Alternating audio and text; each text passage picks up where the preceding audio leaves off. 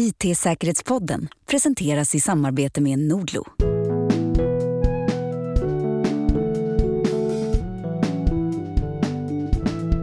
För ungefär ett år sedan hade vi Peter Kongstad med oss där det blev ett långt och mycket uppskattat samtal om kryptovaluta och dess underliggande teknik blockchain. Ja, vi tänkte hålla nyårstraditionen vid liv genom att återigen stämma av läget kring tekniken. En jättestor börs, FTX, har fuskat med sina siffror. Och hela världen i sin helhet har förändrats en del. Hur mår kryptovärlden 2022? Ja, det hoppas vi Peter Kongstad åter kan bringa klarhet kring.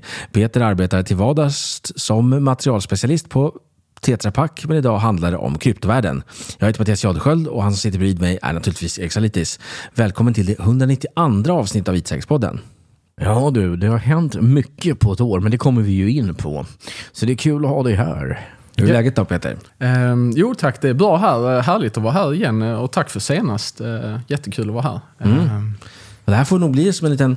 Vi spelar in här innan jul här, men det, vi släpper ju efter. Alltså nu, då, nu är det 2023 när ni lyssnar på det här. Men det här får bli lite av en, kanske en årstradition. Det vore trevligt då att du kommer upp till Stockholm. Då. Ja, men precis. Lite julhandel kanske. ja.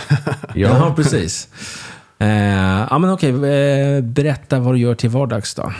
Eh, ja, materialspecialist på Tetra Pak, det är kanske lite av ett eh, vagt eh, koncept. Eh, men jag jobbar med tryckfärgen som trycks på förpackningarna, på kartongerna, eh, som Tetra Pak rullar ut. Eh, och jag är specifikationsägare där, vilket betyder att jag ansvarar för kraven som vi sätter på den tryckfärgen vi köper in från våra leverantörer.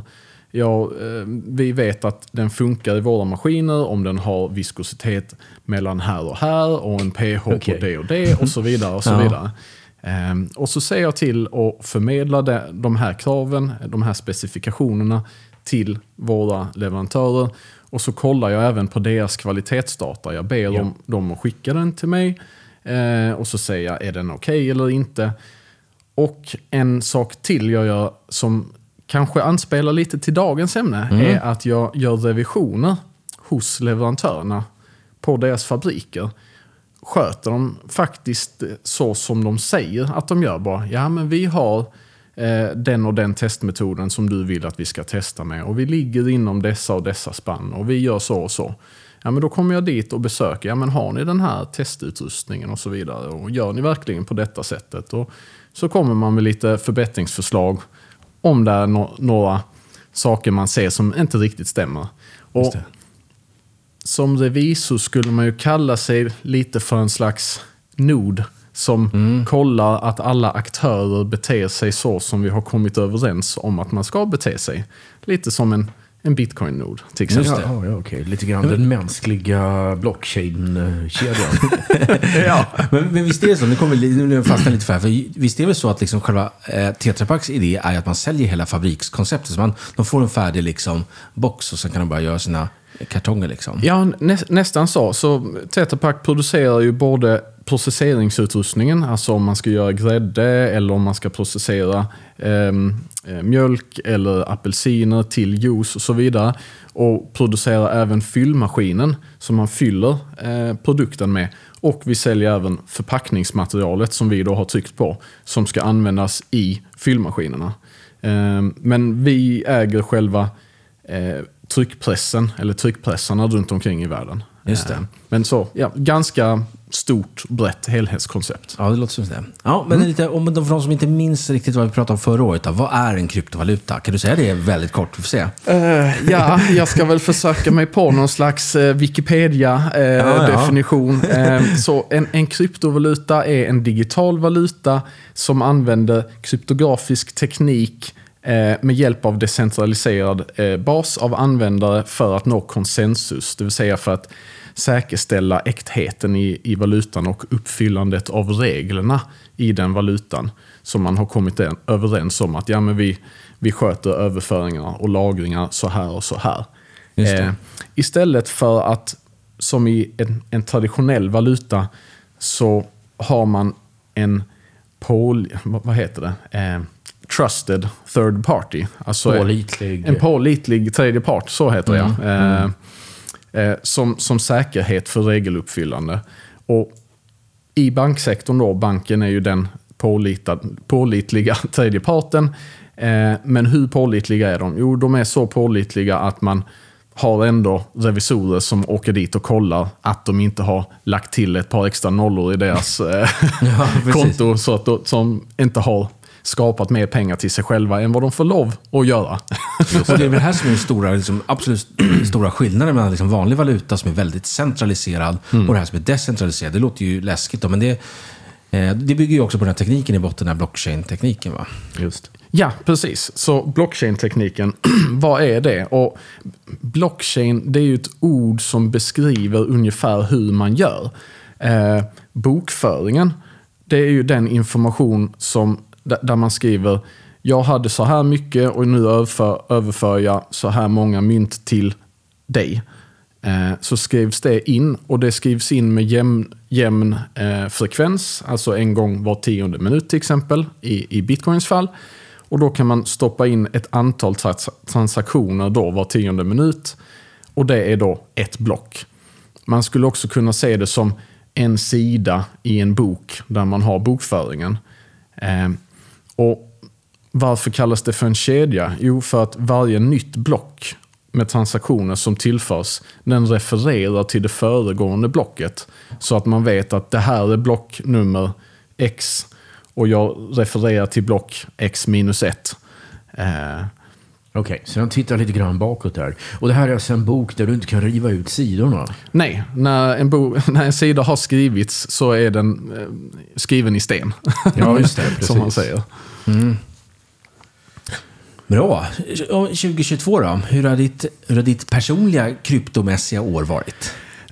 Ja, jo, eh, det, det har ju varit ett hektiskt år, minst sagt. Eh, Mycket kaos på eh, diverse marknader, inte minst i, i kryptomarknaden. Och det har hänt lite krascher och lite bedrägerier och så. För min del så har jag eh, alltid tagit min IT-säkerhet på högsta allvar. Så jag har som tur var inte blivit av med några av mina tillgångar i, i scams eller något sånt.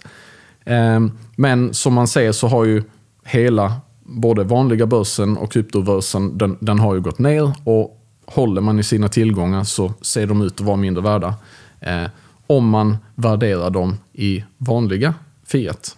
Mm, Just det. Om man värderar dem i, i den valuta de är så har jag ju lika många som i början av året. Om jag inte har köpt fler såklart. Ja, ja, så ja. ja. Det är alltid relation till att ta ut till, ja, förlåt att jag säger riktiga pengar.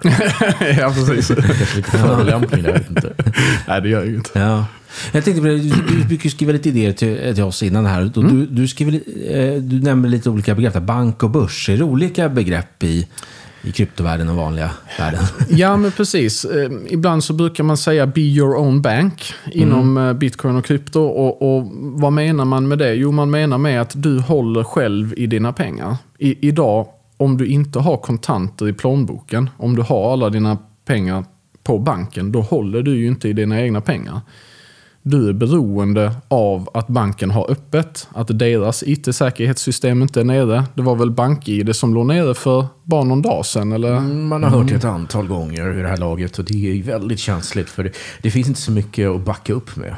Nej, pre- precis. Så du har tillgång till dina pengar, men du har inte dina egna pengar. Du, du äger inte dina pengar, dina pengar, du äger bara tillgången till dem med hjälp av en nyckel. Och din nyckel är då kreditkortsnumret och pinkoden. Eh, Men som sagt, om BankID är nere eller om bankens säkerhetssystem är är nere eller om Visa-nätverket eh, är nere, då, kan, då har du inte dina pengar. Du har inte tillgång till dem i alla fall. Eh, Men så kan du ju resonera om eh, vet du, bitcoin också eller liknande, alltså kryptovalutor. Jag menar, om internet är nere, då har du inte dina pengar. Om internet är nere så har man inte tillgång till sina pengar där heller. Jag, menar lokala internetförbindelsen, inte hela internet. Ja, nej precis. Ja. Jo, och, och det gäller ju samma med alla digitala pengar. Eh, så, så kontanter har ju fortfarande en, en, en stor och viktig funktion eh, som man mm, behöver lösa eh, om man nu vill ha någon typ av digitala pengar. Vi har ju börjat prata om att Sverige ska bli kontantlösa 2025 eller 2026 eller vad det är. Men det, det är ganska viktigt att kunna ha kontanter om internet ligger nere av diverse anledningar. Vi pratade i förra avsnittet om eh, eventuella krig och att man försöker stänga ner el eller internet för, för ett visst land. Ehm, så be your own bank, då menar man ju att även om IT-systemet är nere för banken så kommer du fortfarande åt dina bitcoin så länge du har en internetuppkoppling. Eh, och du är inte heller beroende av bankens åsikt om det. Banken kan ju anse att men nu tycker vi att du är kriminell eller du har använt för mycket pengar eller du har använt dina pengar för långsamt så då, så då drar vi bort lite av dem. Eh, det kan vi komma in på lite mer. Var, Varför sa jag så? Eh, att pengar har utgångsdatum är ju något som är på väg in i andra delar av världen.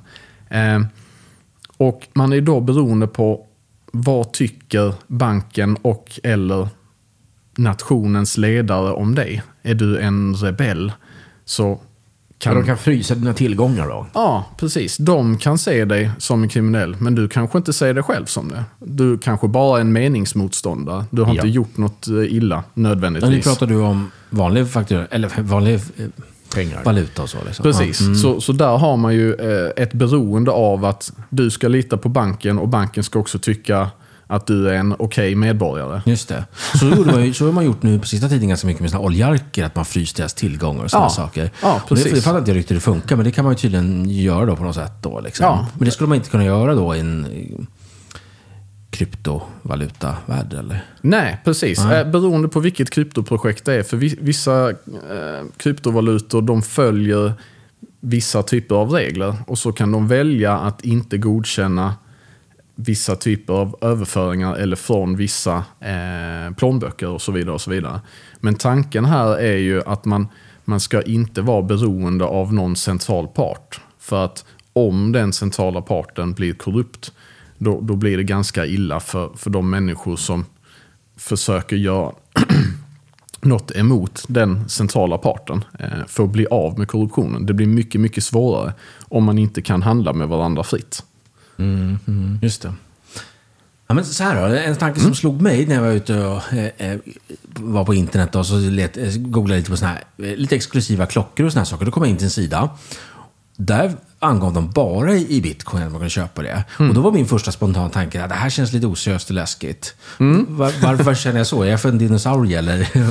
Nej, men jag, jag förstår, för, för dig är det ju supervanligt att bara kunna använda dina kronor eller om du hade varit i USA, dina dollar eh, eller i resten av Europa, din, dina euros. Så varför tar den här butiken som befinner sig i Tyskland, varför tar de inte emot euros? Varför tar de emot bara dollar eller bara bitcoin? Eh, butiksägaren där kanske han säger att Nej, men jag litar inte på euros, jag litar mer på bitcoin. Jag litar så lite på, på euros att jag vill inte ens, ha, jag vill inte ens röra dem.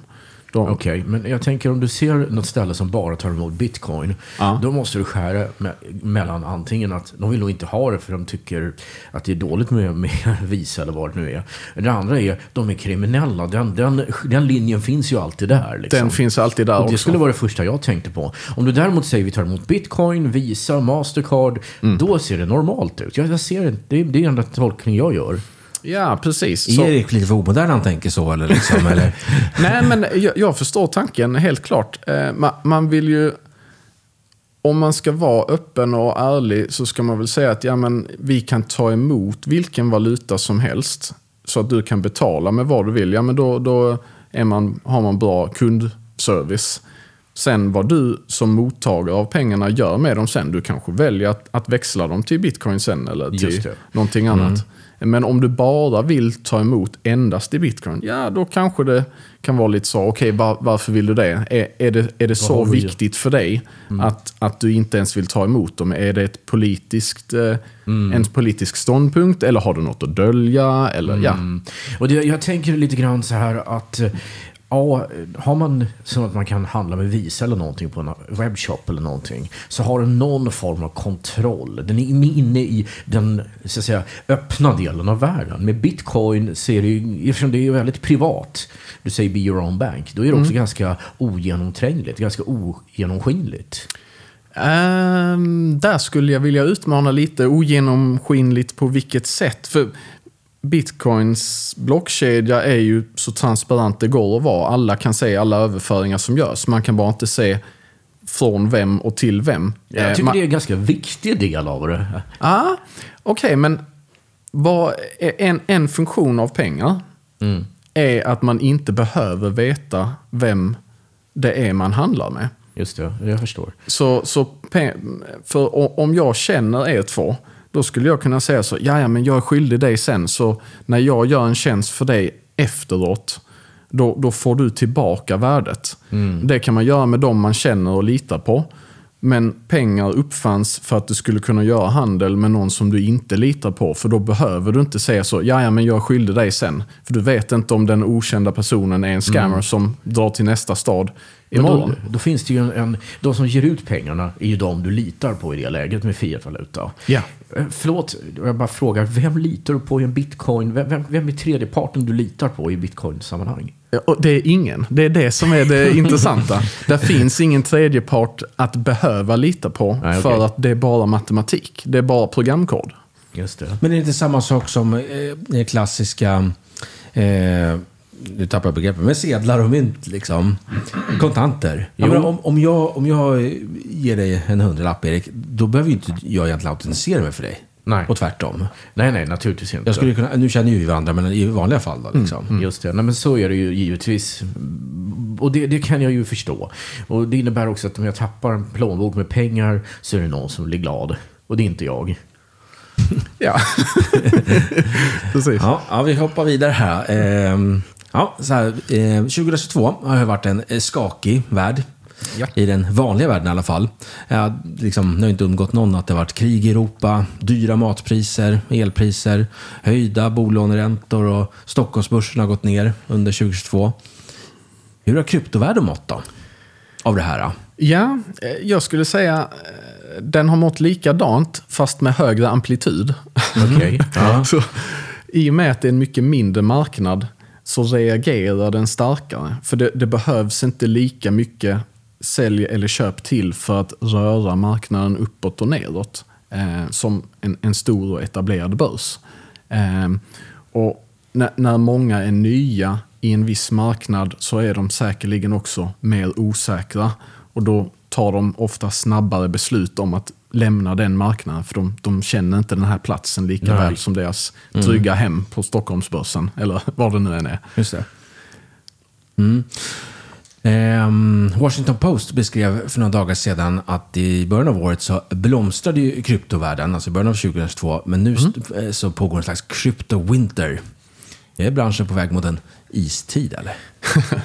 Ja, men precis. Jag vet inte var det begreppet kommer ifrån. Det var säkert förra, ehm, förra cykeln när man gick in i en vintertid. För då var väl Game of Thrones ganska stort. Ja, jag eh, tror det kanske var det de tänkte Ja, på. det var Winter's coming liksom. Ja, precis. Ehm, och ja, eh, om man ser pengar som energi, eller en abstraktion av energi i alla fall, eh, vilket ja, men jag tycker det är en ganska bra definition.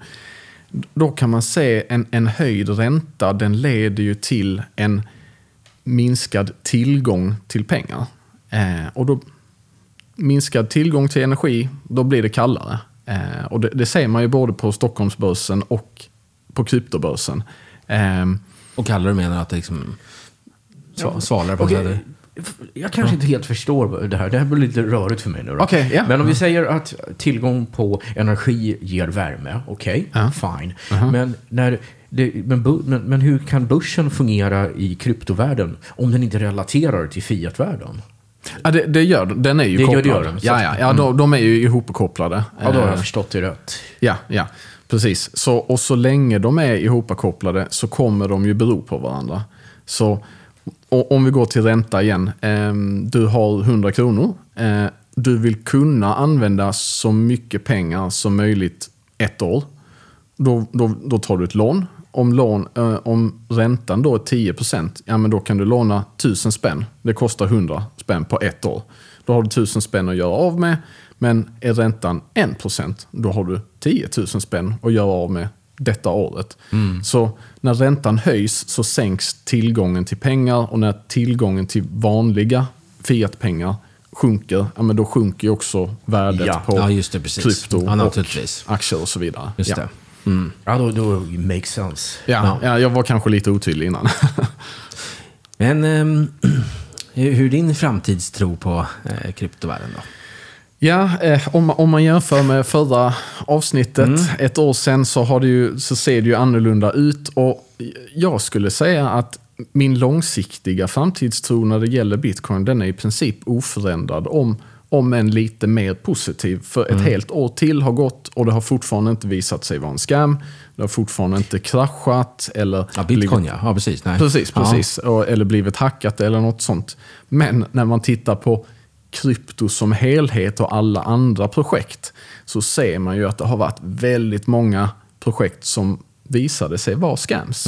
Eh, eller som visade sig vara projekt som inte var lönsamma att använda blockkedjeteknik till. Just det. Ja, jag förstår. Ja, precis. Vi kommer lite mer in på det sen. Men jag tänker så här. ehm, ja, men det är bra. Och dessutom så ser vi, jag tror jag läste det någonstans att om man ska handla lite bitcoins nu så är man nere på 2017 års värde eller någonting. nu. Så det är väl lite köpläge för de som är lite... Ja, men Som har, precis. som har pengar kvar efter all julhandel. Eller någonting. ja, men precis. Eh, ja, om man tittar tillbaka så ser man att den var, när den var på den absoluta toppen i 2017, då var den också runt eh, 17 000.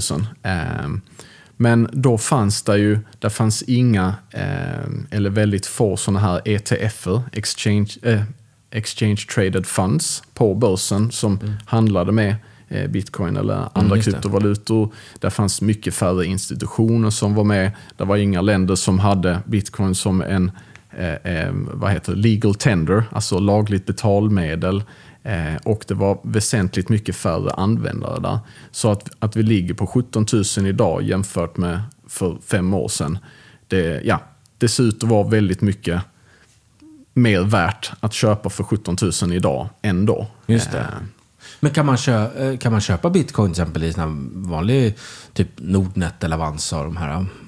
Inte direkt, men du kan köpa ett certifikat av det.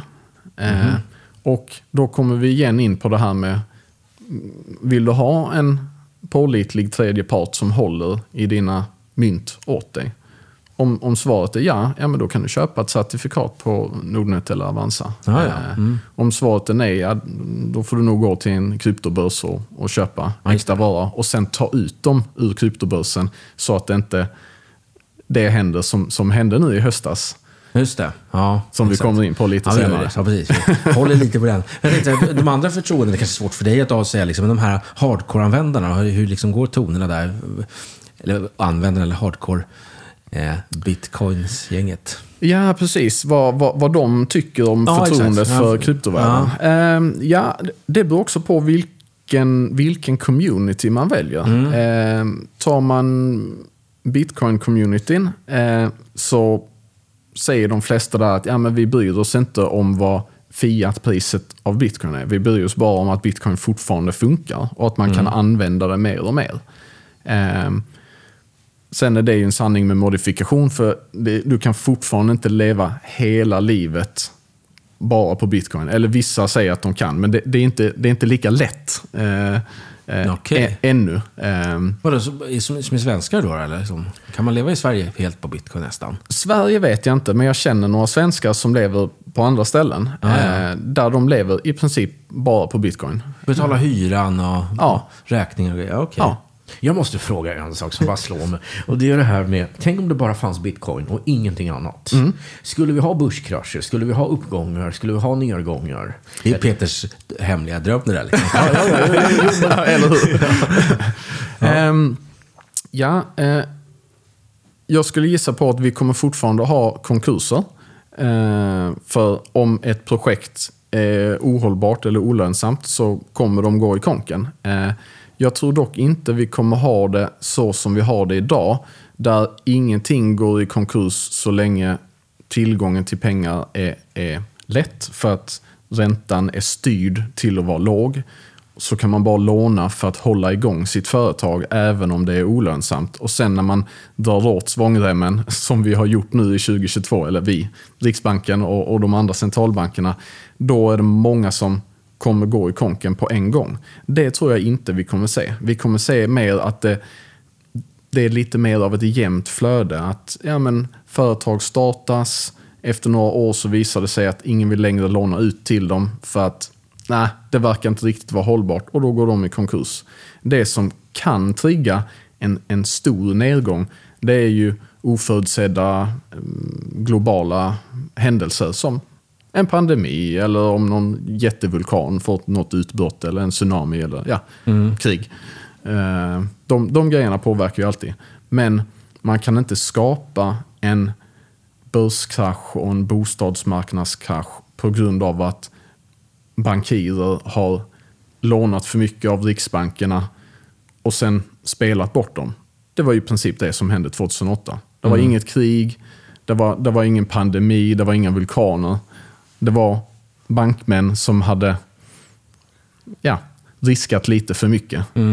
Och så Och det kan man inte göra i så fall i en krypto idévärld. Liksom. Nej, inte riktigt. För om man tar en, en bank här idag. Vi vågar ha våra pengar på banken för att Riksbanken säger att om, om banken går i konkurs så har ni ju insättningsgaranti. Så ni får ut era pengar, eller i alla fall upp till 950. viss gräns. Ja, ja. Ja. till en viss gräns. Eh, plus att banken kan ju alltid låna av Riksbanken till en väldigt låg ränta. Men om Riksbanken inte kan skapa mer pengar för att låna ut till den banken, då måste en bank låna av alla andra som har pengarna. Och om de då börjar tvivla på att banken verkligen kan lämna tillbaka det igen, då börjar de dra ut sina tillgångar eller slutar låna ut. För det, det var det man gjorde i 2008. Man, man tryckte en massa pengar som centralbank och sen gav man det till alla de bankerna som hade blivit av med för mycket för att inte trigga en massiv bankkrasch. Man lät en bank dö för att ha någon att skylla på, men de andra räddades. Det var en så kallad bailout. Ja, just det. Too big to fail brukar man prata om där också. Ja, men precis. Och det, det var ju det som stod i, i det allra första bitcoinblocket som skapades. Det var ju en, en liten referens till en nyhetsartikel. Eh, the Times, Chancellor on the brink of second bailout for banks. En, en brittisk tidning. Och det var då en referens till att nu hade någon tröttnat på att centralbankerna räddar bankerna som kastar bort folks pengar hela tiden. Och så Just det. spär man ut dem. Just det. Men det finns egentligen ingen som har... Man vet ju inte riktigt vem som står bakom bitcoin. Sådär. Men, men, men finns, ingen finns det någon med liksom, någon magisk power som kan fly med alla pengar från bitcoin? Eller? Eh, nej, jag, Det är så decentraliserat på det sättet. ja, alltså. precis. Så hu- hur skulle man kunna fly med andras pengar? Menar du att man skulle kunna trycka fler och därmed suga ut värdet ur bitcoin? Eller att man skulle Jag tror, kunna inte, jag ta tror inte det var de så mycket andras? tanken på. Nej, men jag tänker egentligen så en, en bank kan ju göra så, liksom, med att spekulera bort pengar och så vidare. Liksom. Precis, så och om banken håller i nyckeln till dina pengar, till din plånbok, då kan de ju ta dina pengar och fly. Och det är det som händer med jämna mellanrum. Eh, Men om du själv håller pengarna eh, i, i de coins, eh, om du sj- själv håller i nyckeln till dem, Ja. då kan ingen ta dem från Nej. dig. Just det. Du har ditt eget lilla bankvalv. Ja. Yes, digitala bankvalv. En sak som är en effekt som vi har sett i IT-säkerhetsbranschen eller säkerhetsbranschen, det är att nationer eller företag de strävar efter digital suveränitet som jag pratade om förut i, i podden. Det vill säga liksom att, att man vill försöka hålla, att man inte litar riktigt på den här globala världen. Man vill försöka hålla system och, och leverantörer och sådana saker inom Sverige i det här fallet. Och såna här saker. Ser man något liknande i kryptovärlden? För den är ju ändå helt global, tänker jag. Liksom. Ja, precis. Ehm, Det är ett väldigt intressant ämne just det här med suveränitet. För det, i- inom kryptovärlden, eller i alla fall inom bitcoin, så säger man att du, vill vara eh, du vill själv som individ vara så suverän du kan. Du vill inte vara beroende av någon annan. Eh, och Bitcoin försöker ju vara en global standard, e- ett globalt protokoll, precis som TCP/IP eller SMTP eh, eller några av de andra internetprotokollen som inte heller ägs av någon eh, och inte styrs av någon. De försök inte specifikt nischa sig inom vissa länder. In, inte inom kryptobranschen, vad, vad jag vet i alla fall. Nu, nu följer jag inte alla de 10 000 olika kryptoprojekt som finns. Nej. Men det har inte poppat upp någon sån här, det här är bara liksom för amerikaner till exempel, eller det är bara för i Sverige eller något sånt där? Eller? Inte vad jag vet inom krypto, men eh, vi kan ju också börja gå in lite på det man kallar för en centralbanksdigital valuta, eller på engelska Central Bank Digital Currency, CBDC. Det har det ju pratats om mer och mer på senare tid. eh, E-kronan och Ja, just det. Ja. eh, Kina har ju lanserat den i vissa små städer. Jag tror vi nämnde det lite Ja, i förbifarten Mm. förra avsnittet också. Men Eh, när kommer e-kronan då? Det låter ju spännande. Eh, ja, spännande eller skrämmande. Beroende på vem som eh, ser det. Ja, de har ju pratat om 2024 tidigare, men jag tror de har skjutit på den tidslinjen. Just nu vet jag inte riktigt om det är 2025, 2026, men de har ju kört lite pilotprojekt i vissa städer eller vissa områden här i Sverige. Men den skulle ju så vara styrd från, från centralbanken i Sverige då? eller? Ja, precis. Så då är inte den så decentraliserad på det sättet? Nej, då är den ännu mer centraliserad. Så då, då tar man ju bort den mellanhanden som är den kommersiella banken. Och där finns ju både för och nackdelar med att göra det. Fördelen är att ja, men det, det är en part mindre som blir ett mellanstopp. Där det, Mm, det. kan ske eh, misstag eller som vill ha en, en, del av, en bit av kakan. Eh, men nackdelarna är också att plötsligt är det en central punkt som någon kan attackera för att ta över och styra alla andras tillgång till pengar. Mm, det. Eh, och det man säger också, om man, om man tittar på mänsklig psykologi, att där makt finns och koncentrerar sig, söker sig korrupta människor. Just det. För korrupta människor, de är maktgalna och då, då söker de sig till den plats där de kan nyttja mest makt. Eh, Så det, det är farligt att lägga all makt på ett ställe. Det är bättre att ha det lite mer decentraliserat, i alla fall när det gäller pengar. Jag vet att jag förra gången klagade lite grann på, men hur ska vanliga människor kunna hantera bitcoin? Men du har tyckt att det var inte något större problem. Nej, ja men precis. Ehm, det beror också på vilken nivå man vill ligga på. Vill, är man jätteskeptisk mot alla andra och inte litar på någon, då kan man vara sin egen bank, så kan man ha sin egen lilla dator hemma som har internetuppkoppling och så har du kopplat en app på din telefon till din egna laptop och så kan du använda bitcoin så. Det är lite mer avancerat. Du kan också ha en vän som är väldigt IT-kunnig, så kan du koppla upp dig till deras eh, bitcoin-nod. Eller så kan det finnas framtidens banker som om de gång på gång varje år visar att ja, men, dina pengar finns här, du kan ta ut dem när du vill, vi, vi kan inte skapa mer och så vidare. och Så vidare. Så kan ju vissa folk välja att ja, men jag litar på den här banken så jag låter dem sköta allting. Förutom den appen som är mm, Swish-liknande så att jag kan skicka och ta emot pengar i bitcoin. Det här är också, också en sak jag funderar på. Jag menar, det finns ju i bitcoin en maxbelopp hur många sådana här bitcoin som kan skapas. Och så säger vi att vi når den. Dunk, vad händer nu? Stannar allting? Har vi ingen utveckling kvar?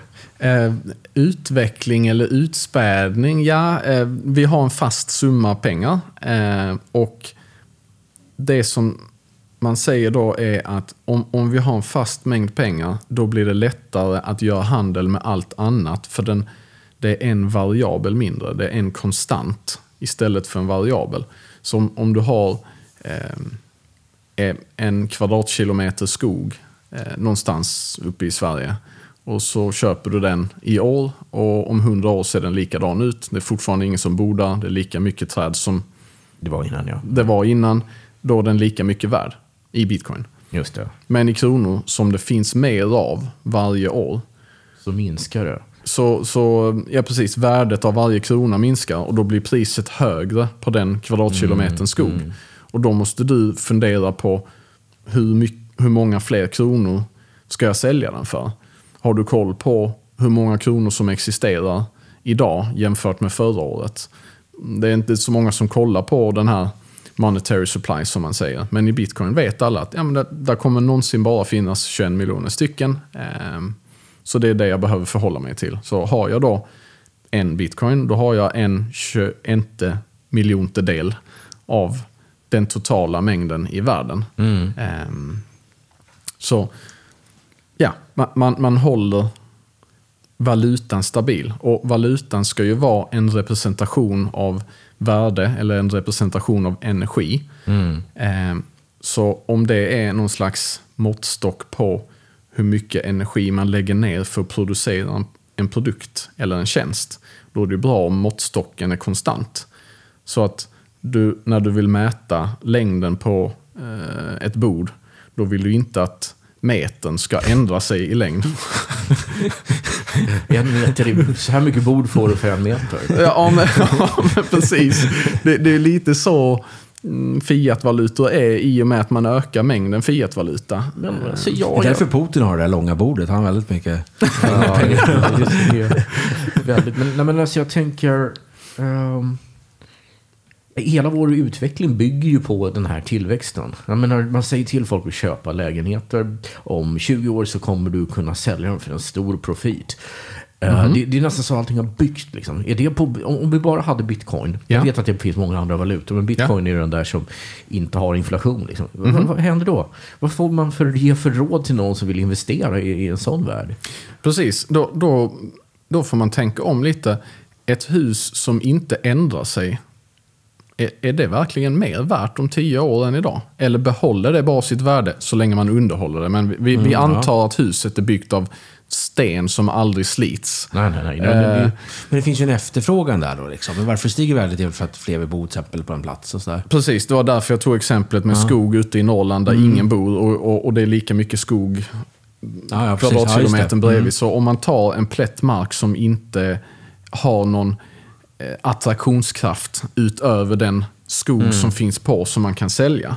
Eh, då ändrar den ju inte sig i pris. För att skogen är konstant och Ja. bitcoin är konstant. Så, så i ditt fall så skulle det naturligtvis öka om, om efterfrågan ökar. Ja, eller hur? Precis. Eller hur? Ja. Visst, det- om, det- om du uppgraderar ditt hus, då blir det ju mer värt i bitcoin också. Men om det finns, men som Mattias säger här, jag menar, tänk dig att det är väldigt mycket folk på ett område och väldigt få hus. Då helt plötsligt så kan du säga vad du vill om bitcoin. Det kommer fortfarande bli bra. Jag kan ju säga sätta vilket pris som helst, mycket högre än vad, jag, vad det är värderat. Ja, precis. Så länge efterfrågan är högre än utbudet så, så stiger priset. Och då har vi inflation i alla fall i effekt. Ja, precis. Så vad, vad händer när eh, utbudet är så litet men efterfrågan är så hög att priset sticker iväg? Då, då är det någon entreprenör som säger oj, jag kan tjäna jättemycket pengar här. Ja, jag bygger ett hus bredvid. Ja. Eh, och då sjunker priset igen. Så utbud, efterfrågan, eh, eh, Marknaden kurvan. autokorrigerar på dem. Precis, den autokorrigerar och då, då behöver den inte längre korrigeras av en centralbank som alltid tittar i backspegeln och sen korrigerar dem på fel tillfälle. Ja. De höjde räntan samtidigt som vi har hög inflation när folk redan har det kärvt. Alltså mat och allting är, är dyrare, ja, men då höjer vi räntan så man har ännu mindre att köpa för. Just det. Eh, och, och, och tvärtom, de, i 2020 och 2021 så printade de jättemycket och så sa de att ja, men vi kan fortsätta med det här för det syns inte i inflationen. Men inflationen, den är väldigt, det är, det är en lagging indicator som man säger. Ja, ja, det tar ett tag innan den dyker upp. Innan den dyker upp. Den dyker upp först i de objekt som är mest likvida. Och vilka är de mest likvida objekten som finns? Ja, det är ju, Banker. Eh, ja, mm, aktier på börsen. Det, eller. Mm. krypto, eller guld. Allting som kan handlas 24-7 direkt och, och det är likadant. Två olika aktier i samma bolag är ju likadana. Och, och man kan köpa dem i stor volym och man kan köpa dem i, i princip hela tiden förutom när börsen är stängd. Men kryptobörsen är aldrig stängd. Där såg man också att priset gick upp först. Och sen när det har gått upp där, då sköljer det över i bostadsmarknaden. Och den gick ju också upp 20% i 2021. Och sen sköljer det över i konsumentprodukter som i och med att konsumentprodukter har samma pris på ICA. De, de är ju inte, du budar inte inne på ICA, "Ah, jag vill ge 1,3 kronor för det här ägget eller vad det är. Så i, i den situationen där man har fast pris, då blir fenomenet annorlunda. Och det är att om man har mer pengar, om man vill ha så många ägg som möjligt, men då köper man tills de tar slut. Och det var det vi såg. Produkter tog slut. Ja. Och sen när de kommer tillbaka in på lager, ja, men då har ICA sett att aha, det, det finns så mycket pengar att vi kan sätta ett högre pris för folk kommer att köper köpa det. Ja. Ehm, Men nu- Jag vill bara lite, Nu har jag kommit från ämnet lite, men jag vill ändå... Jag har en fråga till. Jag har en fråga till på det här scenariot Ja. med, med bitcoin-världen, där bara bitcoin existerar. Betalar man skatt då, i en sån värld? När all valutan är helt global och decentraliserad.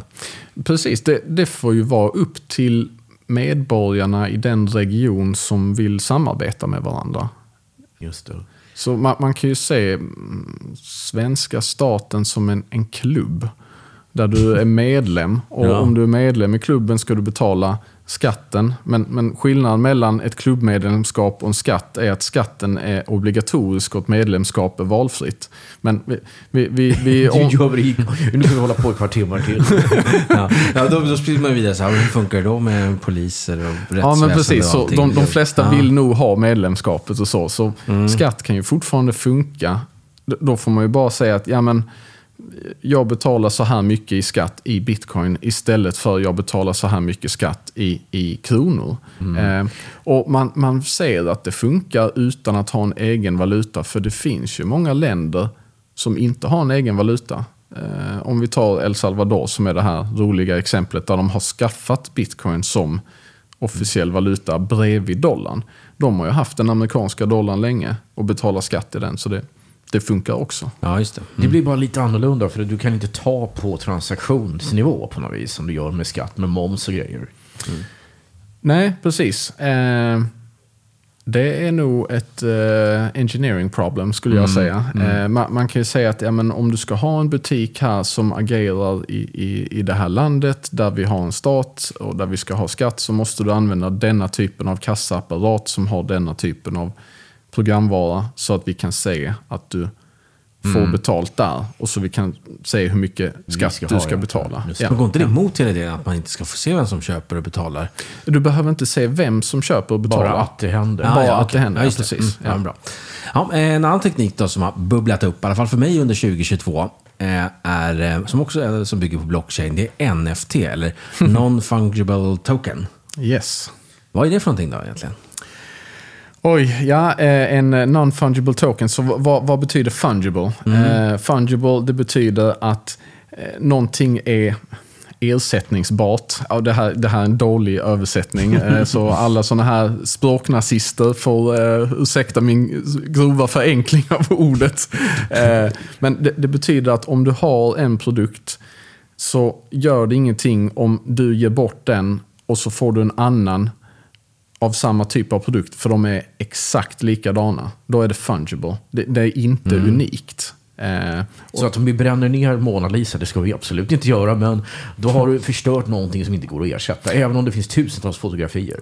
Precis, så, så Mona Lisa är ett eh, bra exempel på en non-fungible token. Det finns bara en Mona Lisa som är målad av Leonardo da Vinci, i alla fall vad vi vet. Sen finns det ju jättemånga kopior av dem. Och kopior är ju fungible. Du, man, man kan ta, innan bitcoin uppfanns, så var all digital information fungible. För du kunde ta en, en ett dokument eller en pdf eller en mp3 och så gjorde du en kopia av, av eh, den och så hörde du exakt samma låt. det fanns ingen skillnad, så de är ju fungible. Men när man då uppfann blockkedja, eh, Så non-fungible skulle kunna översättas med unik, alltså unik. ja, Ja, men det, är det som är så konstigt, de här, det, det som jag tänker på med NFT är att det just är någon bild. Liksom. Det är någon JPEG-bild. Så. Den- är ju uppenbarligen lätt att kopiera. Jag vet att det är någon, super, någon kändis, jag kommer inte Justin Bieber, som har köpt någon, någon GIF på någon apa eller någonting. Liksom, Ja. för, någon miljon dollar. Men hur kan inte, jag kan ju bara, jag kan ju ha skärmdump på den bilden. Liksom. Jag förstår inte. Precis, och det, det är ju ett stående skämt för de som tycker att eh, non-fungible tokens är, är, är fjanterier. Eh, det, då tar man bara right-click save eh, och så har man JPEGen. Så vad är, det, vad är det som gör det till en unik grej att ha just den här en, eh, NFTn? Vad gör den till en NFT? Jo, det är att det är en, en signatur, en digital signatur på en blockkedja Just det. som där det är som ett slags ägarskapsbevis. Så om du har en, mm, Rolex-klocka eller något sånt som bara har tillverkats i 2000 exemplar eller något så, så är det inristat. Det här är exemplar 3 av 2000 och så har de en signatur. Eh, och samma sak med NFTs så finns det en digital signatur som är sparad på blockkedjan. Ja, okej. Och så kan man säga att ja, men jag var skaparen av denna signaturen. Det är jag som har målat den här apan. Eh, och, och jag heter... Du signerar ditt eget verk liksom. Ja, men Ja. ja, precis. Du ser ju blockkedjan, för den kan ju inte ändras då. då. Precis. Ja. precis. Och så Men- länge... Ja, eh, jag tänkte säga, så länge man ser att den som skapade den här, det var verkligen Leonardo da Vinci när han la upp sin NFT. Framtiden. Alternativ framtid. Han var ju ganska, han var lite före sin tid, men jag vet inte om han höll på så mycket med blockchain och NFT än. Men Nej, precis. Ja, men, ehm, det står också, jag läste lite på nätet, så här, man, man säger att de som håller på med NFT är också sådana som håller på med kryptovalutor och sådär. Stämmer det eller? Ja, men precis. Så, eh, en NFT är ju en typ av token som man kan lägga in i en blockkedja. För vissa blockkedjor de har ju mycket mer eh, programmerbarhet. Eh, vad är det man kallar det för? En, en Turing Complete blockkedja. Då kan du programmera in lite vad som helst. Så länge du slänger upp det på blockkedjan så, så ligger det där och så kan du exekvera den koden som ligger på blockkedjan. Eh, och då kan man till exempel lägga upp en länk till en hemsida. Och den hemsidan har då den bilden. Det är den sämsta formen av NFT. För den hemsidan ligger ju inte på blockkedjan.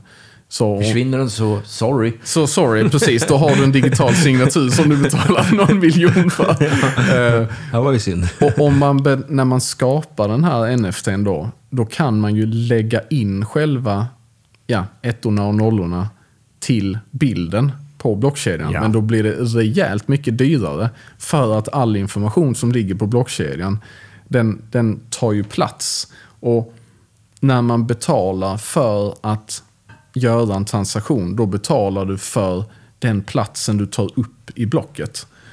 Alltså, alltså, när jag tänker på NFT så tänker jag så här, är det här något nytt sätt att tvätta pengar på nu när man inte gör det med konst längre? Va?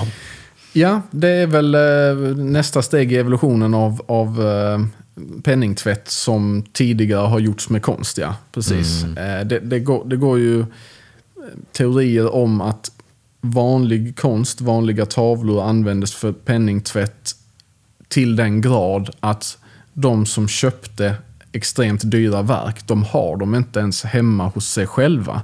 De, de ligger i, i något jättestort lager i till exempel i Schweiz.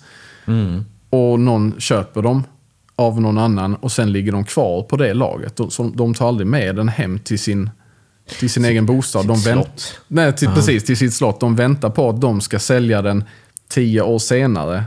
När pengarna är tvättade ordentligt. Men det här, det här området NFT, är det något intressant? Vad, vad tror du om det? Som teknik så det skulle kunna finnas applikationsområden. Eh, jag tror inte vi har hittat de rätta applikationsområdena än. Det är i alla fall inte eh, JPEGs. Tror jag inte på överhuvudtaget. Men, men de som gillar konst, eller om, om Michael Jacksons den här diamanthandsken eller vad den var, den säljs ju för extremt mycket mer än vad materialvärdet var, av den var. Och det är på grund av historiken, på grund av den som ägde den. Och om de som skapade en NFT också är någon kultikon så kan det värdet vara beständigt. Men då, då är det både eh, det gäller om att man har köpt från den som faktiskt var originalskaparen och blockkedjan måste också överleva. Så du kan inte bara ha handsken i, i din eh, monter hemma i ditt slott. Eller vad det nu än är. Du måste vara en blockkedja som, som inte kraschar och blir värdelös och stängs ner. Och, och den där externa hemsidan och så vidare. Men man, det kanske finns applikationer för NFT om man har eh, som en typ av klubbmedlemskap till exempel. Man, man kanske till och med kan ha en, en egen liten blockkedja, för det är väldigt lätt att skapa en blockkedja. Eh, Och så har man den inom klubben, den, den drivs av den klubben eh, för att hålla igång den. Och så kan man dra nytta av det klubbens medlemskap ger. Till exempel om staten igen är en klubb så kan staten driva en viss blockkedja eh, och så kan du ha ägarskapsbevis av ditt hus. Ja, just det. Just det, just det. Det är som ett certifikat nästan eller någonting. Då. Ja, ä- ett, ä- ett ägarskapsbevis. Och då är ju signaturen, NFT-signaturen, eh, ersätter ju vår skrivna signatur. Just det. Så om, om någon då kommer och, och, och tar mitt hus och säger nej men här bor jag. Så säger du, ja men var, var eh, kan du bevisa att du äger den här digitala signaturen till eh, Odengatan 1 eller vad, vad det nu än är. Eh, Nej, det kan du inte, men jag kan det. Och så ringer du polisen, eller klubbmedlemskapspolisen, eh, och säger hjälp mig bli av med den här inkräktaren. Alltså det låter lite grann som de här nyliberala drömmarna om att polisen finansieras genom för- försäkringsbolag och du betalar för klubbmedlemskap och Ja. du, du hyr din egen brandkår ungefär. Ja, och det, det är ju i princip det staten är. Det är ett klubbmedlemskap, du betalar till den och så får du deras tjänster. Enda skillnaden är att klubbmedlemskapet är obligatoriskt om du bor i den geografiska region som, som de har våldsmonopol eh, över. Nej, det kommer ju inte det. Alla de fina civiliserade grejerna. Det här löser vi med en, med en Men eh, då, då kan NFT ju med blockkedjeteknik, det kan ju vara ett verktyg för staten. Men om man då inte har en stat, för det är ju många inom krypto som säger vi behöver ingen stat, allting jo, kan vara... du kommer få en stat. Du kommer alltid ha en stat. Förmodligen, jag, jag behöver inte spekulera i det för det är ett väldigt långt samtalsämne. Men, men eh, om det inte finns, då kanske inte det finns någon funktion för NFT. Det, det får vi se. Just det. Alltså jag kallar det för non-functional trash. Ja, Men ja. jag vet, jag vet Ja, fast inte. nu blir man ändå lite nyfiken. Ja, visst, liksom, det blir löjligt när man säger att liksom, den här apan som är värd en, en miljon. Liksom, men, men och, en NFT skulle då lika gärna kunna vara ens ID-kort på något sätt. Då, ja. då skulle det inte kunna gå att förfalska till exempel pass och sådana saker på samma sätt. Och... Precis. Om du då litar på den som har utfärdat eh, den här NFTn eh, och de som upprätthåller, alltså eh, underhåller menar jag, eh, blockkedjan som den här NFTn ligger på. Eh, Ja. och ja, det skulle kunna funka. Man skulle kunna ha någon typ av globalt decentraliserat ID-system. Eh, som ser till att eh, jordens medborgare eh, kan röra sig mellan regioner utan att bli nedstängda av en lokal eh, warlord. Eh, För att det idet de använder, det kanske den regimen i den regionen skulle vilja stänga ner. Men om alla människor på planeten delar på ett och samma ID-system och de andra länderna har snällare ledare, då kan de fortfarande använda sitt ID. Det går inte att stjäla. Men frågan är hur, hur skapar man den här NFTn som blir ditt ID när du föds? Och om det är när du föds, då, då kan någon annan ju kanske läsa den privata nyckeln till ditt ID. Och så länge någon har sett den där nyckeln så kommer de alltid kunna använda den någon annanstans och säga att ja, men det är jag som är ägaren till det här IDet. Just det. Så där, där finns en Men hel kan man del... inte se det i blockkedjan då? Det har spårats ifall om någon har tagit den, då kan man ju tycka. Eller? Nej, hur tänker Det, ja, kanske. Det, det beror på hur, hur man bygger tekniken kring. Om du, när du ska identifiera dig så ska du både ha eh, din digitala nyckel, din, din privata eh, seed phrase och så ska du ha någon, någon slags bild i, bankomaten eller vad det är, eller ditt fingeravtryck eller DNA eller någonting. Då skulle man kunna kombinera det med sig. just Men då finns det igen en central databas, eller decentraliserad databas, men en databas med alla människors ansikte och DNA, och fingeravtryck och så vidare. Frågan är om alla vill lämna ut all den infon om sig själv till någon typ av databas oavsett om den är decentraliserad eller icke. Eh, eller vad heter det? Centraliserad. Ehm, så det, det finns mycket att tänka på där och, och eh, gå igenom innan man eh, skulle kunna lansera det. Ehm, Ja, ja men det, det får vi göra efter. Efteråt. Okej, nu ska vi se. Eh, lite skandaler i kryptovärlden då. Det känns som det är mycket negativt här, men eh, jag tror inte det va? Nej. Det är väl för att vi är i uh, istiden nu, eller Ja, vad det var? precis. Ja, precis. Nej, men en jättestor börs, FTX, hade fuskat med siffrorna eh, Ja. och, eh, och, och, och, och, krypton där, så man egentligen kunde se allting i kedjan. Att folk hade förlorat sina pengar. Eller, ja, men förklara lite vad som hände där. Ja, men precis. Så, så eh, hur kunde man då förlora sina pengar om allting var öppet eh, på blo- blockchainen? Jo, men det var ju för att folk verifierade inte att deras tokens, deras mynt hos FTX fanns på kedjan. De kollade när de stoppade in sina dollar och sen sa nu köper jag X mängd bitcoin. Eh, då kollade de inte att FTX skapade en ny plånbok och la in det på blockkedjan. Så att de säger att ja, men det här är dina allokerade bitcoin. Eller att man kunde se att FTX, nu har vi 21 miljoner bitcoin om de hade haft alla. Eh, Eh, och 21 miljoner användare som äger varsin. För att då skulle du kunna se eh, hur många användare som finns och hur, hur, mycket varje användare har. Så, så hur, hur kan du verifiera när det finns en bank som håller dina coins åt dig, att de har din eh, och de har de andras och inte bara säger till allihopa att ja, ja, men det här är din bitcoin. Och så säger man det till alla andra och så har de bara en. Eh, när de skulle haft 10 000. Eh, så Ja, de hade inga, de var bit, det var ingen egen valuta, är en börs. Alltså, de hade, de hade, de både de och. Aha, okej. Ja, ja. väldigt invecklat. Så. Det var en kryptobörs där du kunde köpa och sälja alla möjliga olika tokens. Sen hade de sin egen coin. Som om du använde den så fick du rabatter på de avgifterna du skulle betala när du växlade mellan olika tokens och så vidare. Och det var mycket traders som låg där och då handlar man mycket fram och tillbaka så vill man ju nyttja de här rabatterna och så vidare. Och så vidare. Och då var det vissa som började hålla i FTX egna coin för att den gick upp mer än vad bitcoin gjorde och så ser de bara dollartecken i ögonen. Eller bitcoin. det är många sådana ordspråk man får ändra. ja, precis. Ehm, men, men i alla fall, de, de gjorde ju det som man inte skulle göra, om man nu säger så. De litade på en tredje part, vilket var precis det man ville komma ifrån när man skapade bitcoin. Man ville bli av med den här tredje parten för att det gång på gång har bevisats att man kan inte lita på dem. Det, man såg det Nej. 2008 och man säger det i 2022. Eh, lämnar du det till någon som du inte verifierar att de har det, då kan det vara en scam.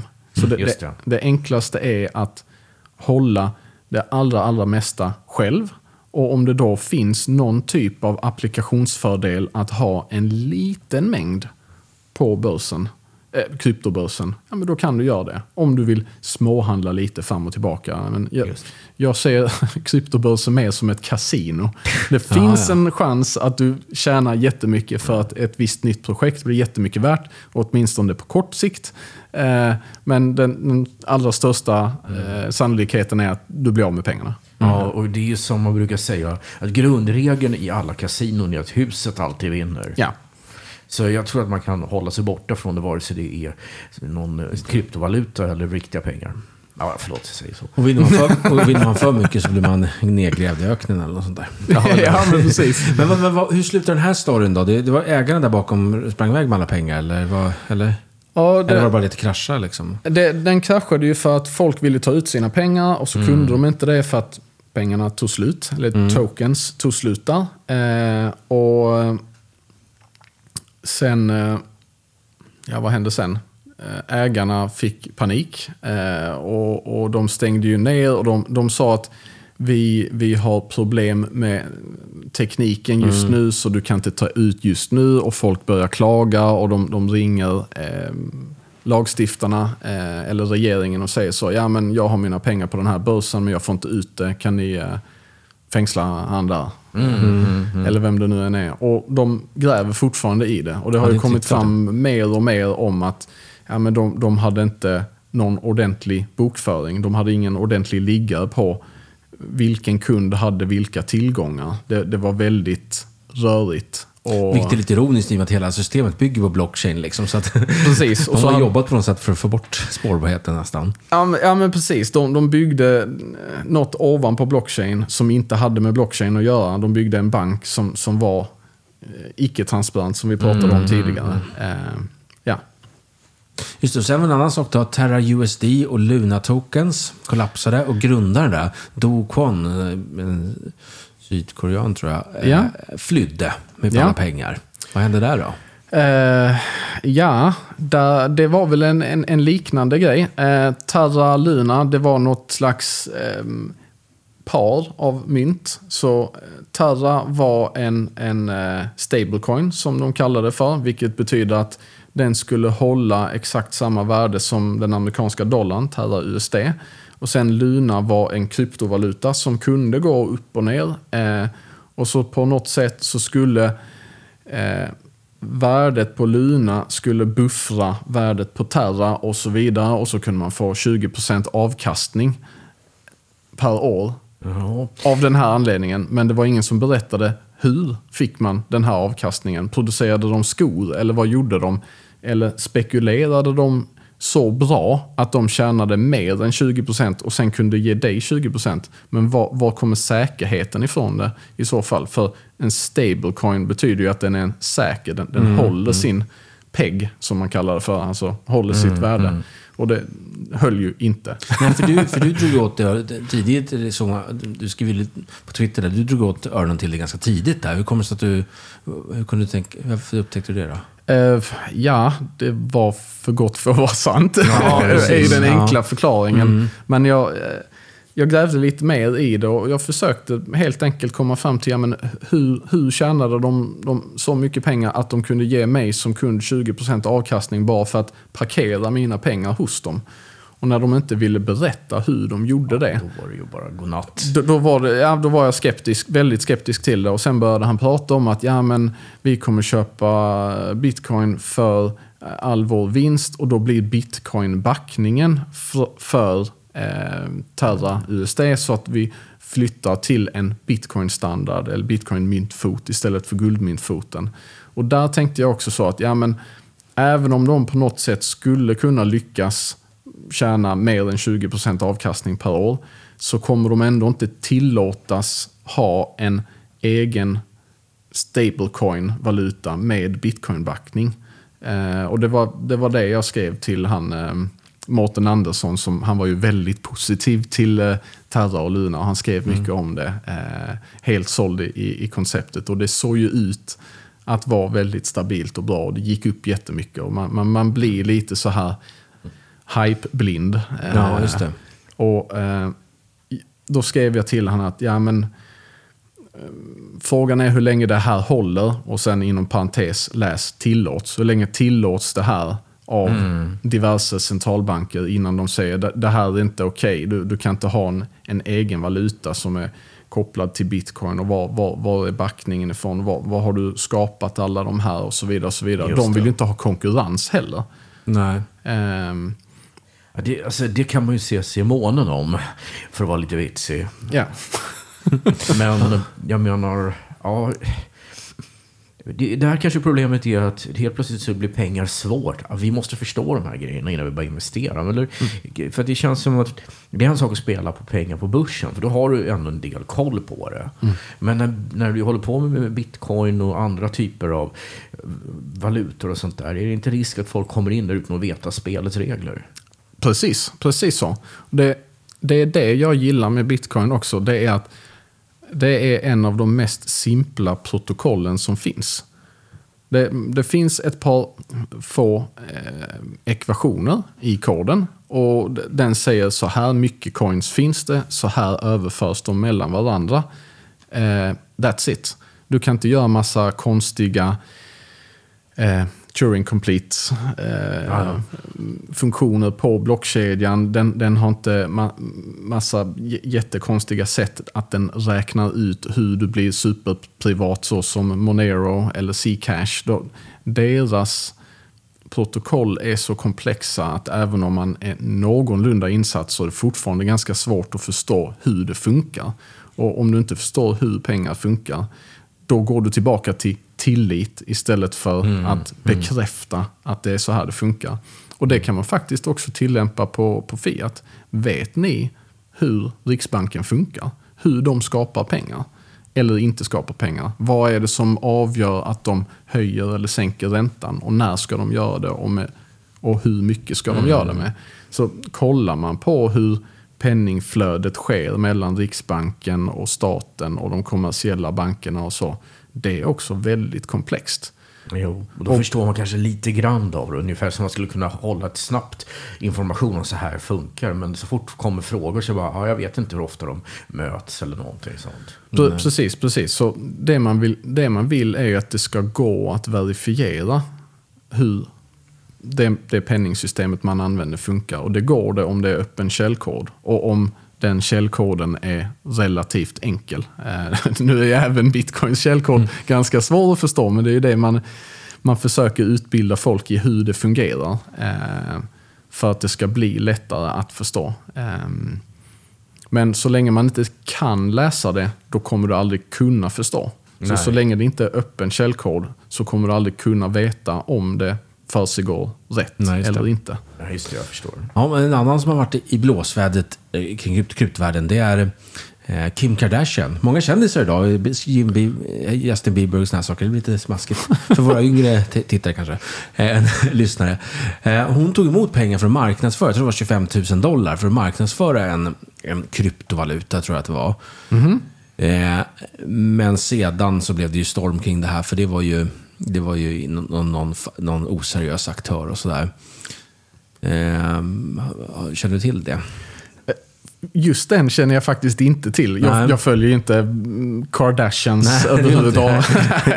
Oj, Nej. vad konstigt. Ja, precis. Jag Nej, tror, men- jag tror den värsta, den stora lektionen måste vara varför tog hon inte emot pengarna i den valutan? Ja, exakt. precis. Ja, men exakt.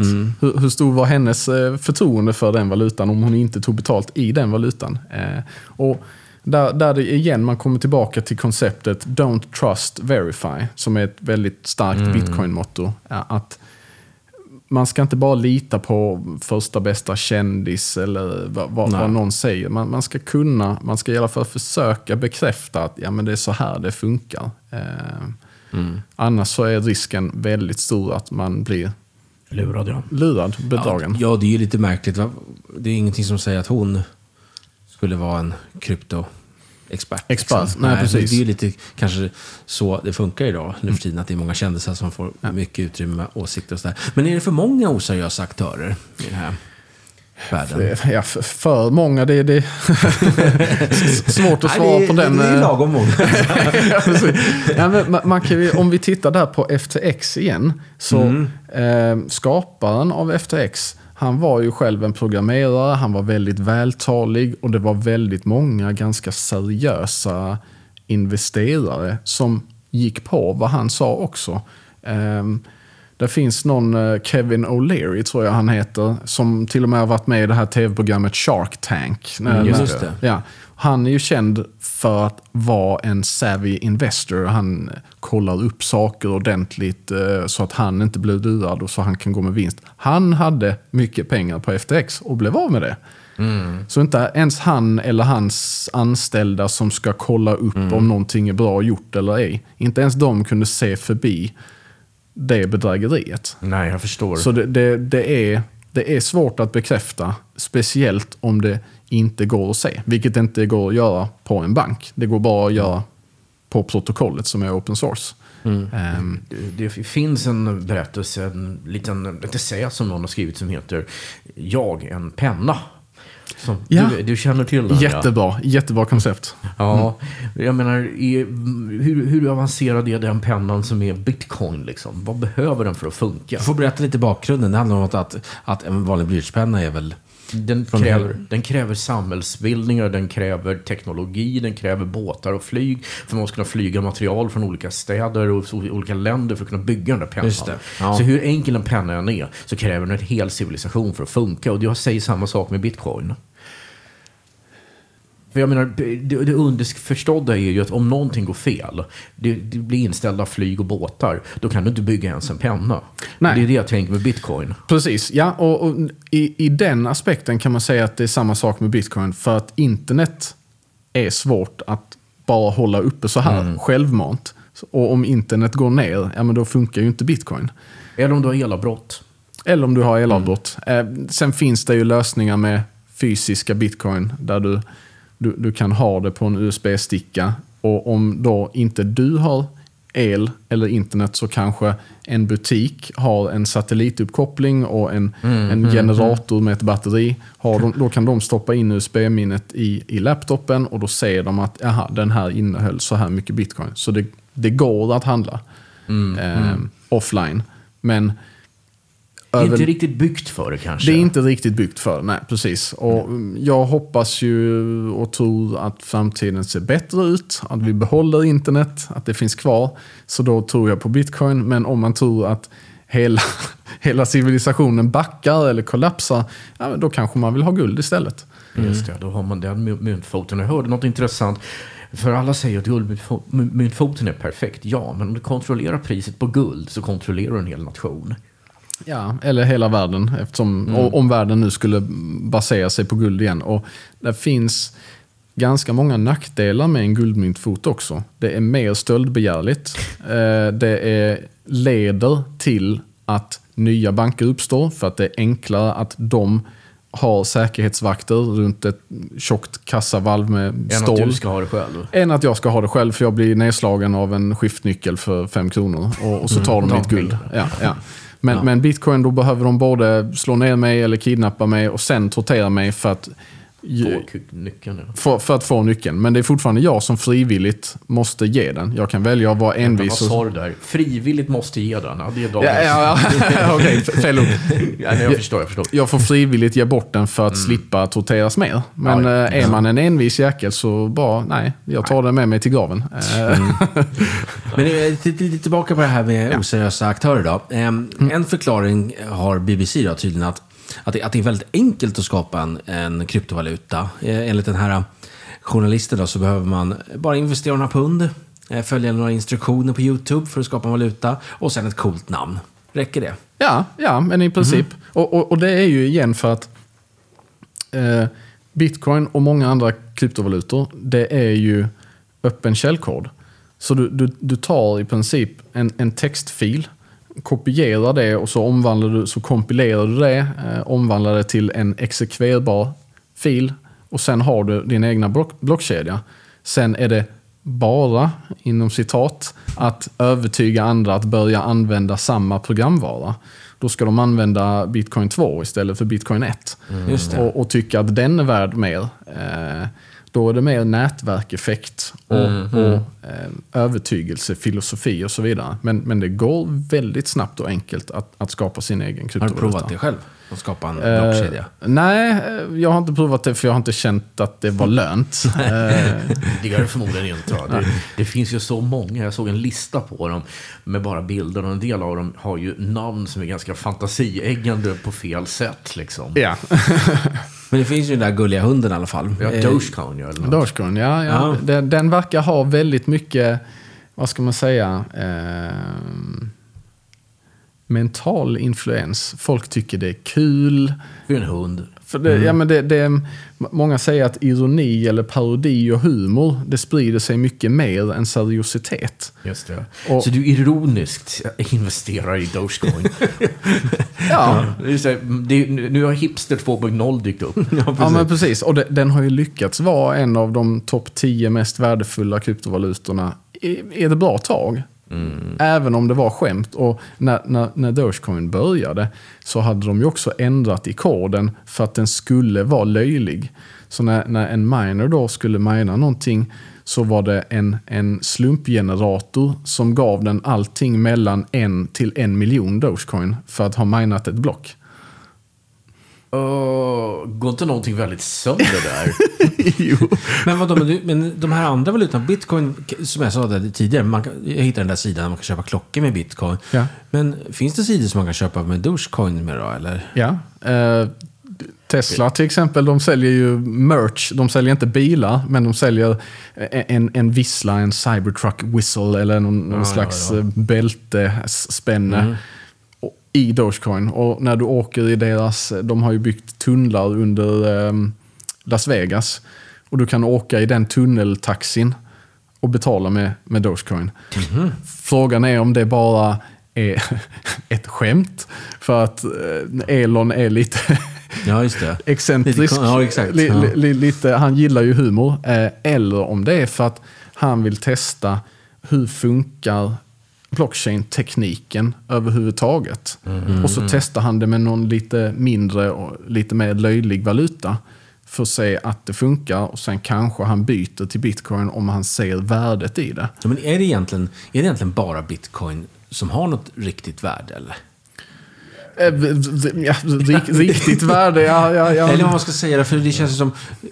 Det märks hur, hur Ja, men mycket... för, för, som Dogecoin då, som är ändå en av de stora då, som ändå som du säger, att det är lite på ett skämt liksom. Man kan, och, och då tänker jag liksom... ja, Ja. Då, tänker, ja. jag- då tänker jag att det bara finns bitcoin nästan i princip om man ska handla.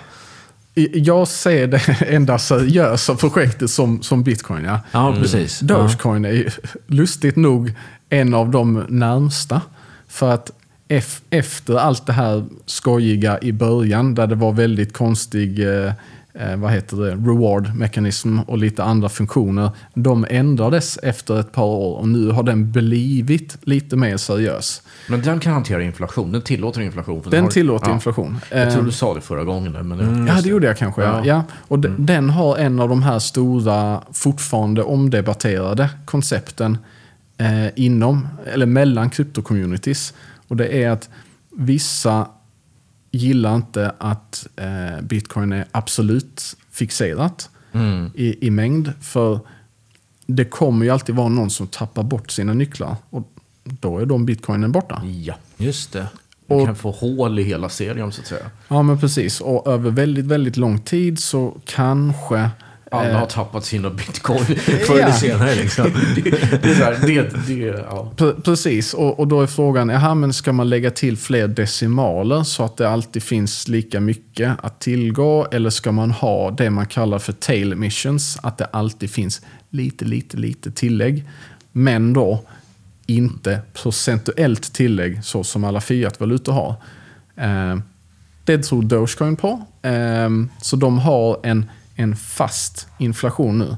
Det betyder att den, eh, ju fler som skapas, desto som inte tappas bort, desto lägre är den procentuella inflationen. För att det är en absolut issuance. Och om det då tappas bort en viss mängd per år så kommer den till sist nå samma nivå som mängden tillsatta. Och då har man en stabil Och så var det väldigt svårt att veta hur många som har slarvat bort sina wallets. Du måste ha en gissning, någon form av... Ja, man behöver inte veta exakt. Man vet bara att det autokorrigerar sig Ja, okej, över tid. okej, Eh, Så det kan ju vara att, eh, säg att det kommer ett krig nu igen och så håller ju folk eh, sakerna i sitt huvud. Inte, de har inte skrivit ner det någonstans. När de då dör, ja men då försvinner det en massa bitcoin och Det finns ingen som kan öppna plånboken. Så. Precis. Och, och då, då finns det ju färre som någonsin kommer kunna användas. Men då, i och med att de har lite eh, issuance hela tiden, då blir den procentuella nya mängden som tillkommer, den blir för tillfället högre. Alltså jag undrar hur många mångmiljardärer som sitter där och säger jag hade varit mångmiljardär om jag hade inte glömt lösenordet. Ja, men precis. Eh, det, det kommer finnas fler sådana som är så. Eh, förr i tiden så sa man istället varför betalar jag inte mer för båten som jag skickar över Atlanten? Ja, just det. När de tappar allt guldet där. Ja, just det. Så förr i tiden försvann också pengar. Ja, just det. Ja, men här, här, är då, här gäller ju då... Om vi säger att alla har bitcoins i framtiden och, och sen dör ju folk naturligt så ju. Då måste man ju tänka på arvet i för, förväg. Och Ja, så. det är det något- finns ju ingen som kan... Man kan inte kontakta Skatteverket till exempel och få tillgång till folks Nej. bitcoin. Nej, så det är, är något som diskuteras länge och väl. Hur ska man ha eh, arv? Hur, hur sätter man upp det på ett bra sätt? Och det finns ju det här med eh, multisignatur eh, plånböcker. Ja, okej. Eller multinyckelplånböcker. Vi var också inne på det i förra avsnittet lite Ja, okej. grann. Ja. Och, och där kan man ju då göra att om, om någon dör så finns det då eh, en arvtagare. Men för, förhoppningsvis mer än en, för annars finns det ett incitament att kanske de dör i förtid. Eh. Eh, så det kan finnas fler arvtagare eh, och man, man skulle kunna anlita. Om det nu är någon som vill göra en modern så, who done it-bok med en sån här detektivroman. Kryptomorden. Ja, precis. I? Sandhamn. Måste alltid vara någon mysig skärgård. eh, nej, men att man kan ha någon, någon tredje part som, som också håller i en, en nyckel. Då. Eh, för att medans man utreder om det var ett mord eller Ja. om det var en naturlig död så kan arvtagarna inte Nå, dem. Inte förrän det har utretts av den tredje parten då kanske. Ja, det, det känns som att hela bitcoin och det här byggs på med delar som är illegitima. Alltså typ olagliga saker som där en, en, vad heter det, NTX och de här grejerna. NFT eller FTX? Eller, FTX menar jag, förlåt. Ja, ja, ja. ja, ja. Och det, det känns som att eh, för de här förövarna, eller vad ska jag säga, de, ja, som lurendrejarna, de hittar alltid en väg runt det. Hur perfekt man än gör det liksom. Precis, och att det finns många bedragare i krypto just nu, det är för att det finns mycket värde att hämta i krypto just nu. Och varför finns det mycket värde att hämta? Jo, för att det finns många människor som har tagit sig in i en bransch de inte har koll på. Nej, då är det det som är problemet. Ja, och, och det är precis det man ser på den vanliga börsen också. Mellan 2015 och 2020-2021 så var det plötsligt många nya elbilsbolag som ploppade upp. Eh, I Kina och i USA och så vidare. Och sen visades, och, de lanserades på börsen med skyhöga värderingar. Och så hade de någon lastbil eller vad det var och det här var minsann en rullande fungerande lastbil. Och sen visade det sig ett halvår, ten, eh, ett halvår senare att den lastbilen den rullade ner för en backe och de hade filmat i vinkel så det såg ut som att den körde uppförs men den rullade egentligen bara nerförs. Så bedrägerier finns även i andra Ja, branscher där, där det är Mm. hett. Som, som till exempel elbilsbranschen. Ja. Men när vi är inne på det här att skydda sin eh, plånbok här. ehm, jag tänker att det är ganska, det är ju supersäkert sin plånbok där, men, men den kan också bli hackad på något sätt, eller? Eh, hackad, ja eh, det beror på hur man, hur man definierar hackad. Du, så länge du inte ger bort dina, eh, din seed phrase, din, ditt lösenord, de, de orden du använder för att komma åt den, så kan den inte bli hackad. Eh, men om du har skrivit ner den någonstans på din Google Keep och Google blir hackad, då kan de se den koden och sen kan de ta pengarna. Eller om du har det på din dator hemma i ett Word-dokument sparat så kan någon ta sig in via din eh, router eller någonting om du inte har en bra brandvägg. Och så blir det ja, ha- hackat, ja det, det exploit eller vad, vad man Mm, ska ja, säga. De, de kommer åt ditt lösenord på något sätt. Men är det bara ett lösenord som skyddar sin, sin plånbok där, eller eller det här certifikatet också på något sätt? Eller? Eller? Eh, vilket certifikat men, tänker ja, men är det något certifikat i botten på något sätt? Eller? Man använder ju eh, cryptographic keep here, som man Ja. säger. Så det, det är ju den, den privata kryptografiska nyckeln. Det är den som används för att bevisa att det är jag som äger den här plånboken. Mm. Eh, och då kan man skicka iväg den. Men skulle man lägga, kunna lägga den på en extern eh, USB liksom, eller något sånt där? Det kan man göra och om den då blir stulen så Ja. kan någon annan ta ut det. För det, den här, det här lösenordet är som sagt, det är din nyckel. För vad är egentligen en fysisk nyckel till din dörr? Ja, ja, ja, ja. Det är också information. Det går upp där och så går det ner lite och så går det upp lite. Och, och i princip är ett, ett binärt lösenord, det är ju din seed phrase. Just det. Så det, ja. Och om man tänker sig liksom för att skydda sina pengar på sin vanliga liksom, lönekonto, till exempel om man har en svensk bank, liksom, då, då, det, då, då litar man på deras säkerhet förstås. Och då behöver inte jag ha så jättestor säkerhet i min dator, mitt lokala nätverk. Nej, det beror på var du lägger din pinkod. För din pinkod är din nyckel till dina pengar som är hos banken. Eh, den enda skillnaden mellan bitcoin, eller inte den enda, men en skillnad mellan banken och bitcoin är då att om du blir av med din pinkod och någon tar ut dina, eh, dina pengar mot din vilja så kan du sen gå till banken och säga så, jag vill ha tillbaka dem. Och Det är en typ av försäkring som banken ger dig. Men de måste tjäna pengar på något sätt för att kunna eh, få in eh, de, de pengarna de sen ger ut så att de inte går back. Det finns inte i bitcoin för det är som sagt ingen som äger bitcoin och du betalar ingen avgift för Nej, att det. hålla dina pengar där. Så det kan du göra i framtidens bank som använder sig av bitcoin. Då kan banken också säga så, ja men du får ett Visakort igen, du använder din pinkod. Om du råkar bli av med pinkoden och någon använder alla bitcoinen så får du tillbaka det av oss. Men då, du får aldrig tillbaka exakt samma pengar för banken kan inte dra tillbaka det Nej, nej. i och med att det, Ja. det är permanent. Eh, Men eh, Erik, är kanske en fråga mer för dig. Liksom, så här, om du tänker att du har din bitcoin-wallet i din dator. Liksom. Hur, ska, hur, hur ska man skydda den på ett smart sätt? Det är ju en väldigt bra fråga. Först och främst så tycker jag den med USB-sticka är en ganska bra grej. För det är ungefär en, det är, det är nästan som en fysisk representation av pengarna om det är den enda platsen där du har koden.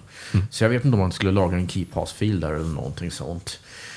Jag skulle åtminstone inte vilja ha den där lagrad online någonstans där någon kan hitta den. Så jag skulle nog titta på fysiskt skydd för den. Och sen kanske man ska ha olika wallets för olika saker, precis som är olika konton. Liksom. Ja, det kan man ha, ja. Precis, det Ja, pratade om du- sist. Ja, just det. Du kan ha hur många wallets som helst. Eh, Och de behöver inte vara kopplade till varandra. Och när du skapar seedphrasen så behöver du inte ens göra det elektroniskt. Du kan göra det med ett par tärningar. Kasta dem några gånger. Så ja, det är den här, eh, den här siffran jag vill ha som första siffra. Kasta tärningarna igen. Det är den här som är andra siffran jag vill ha.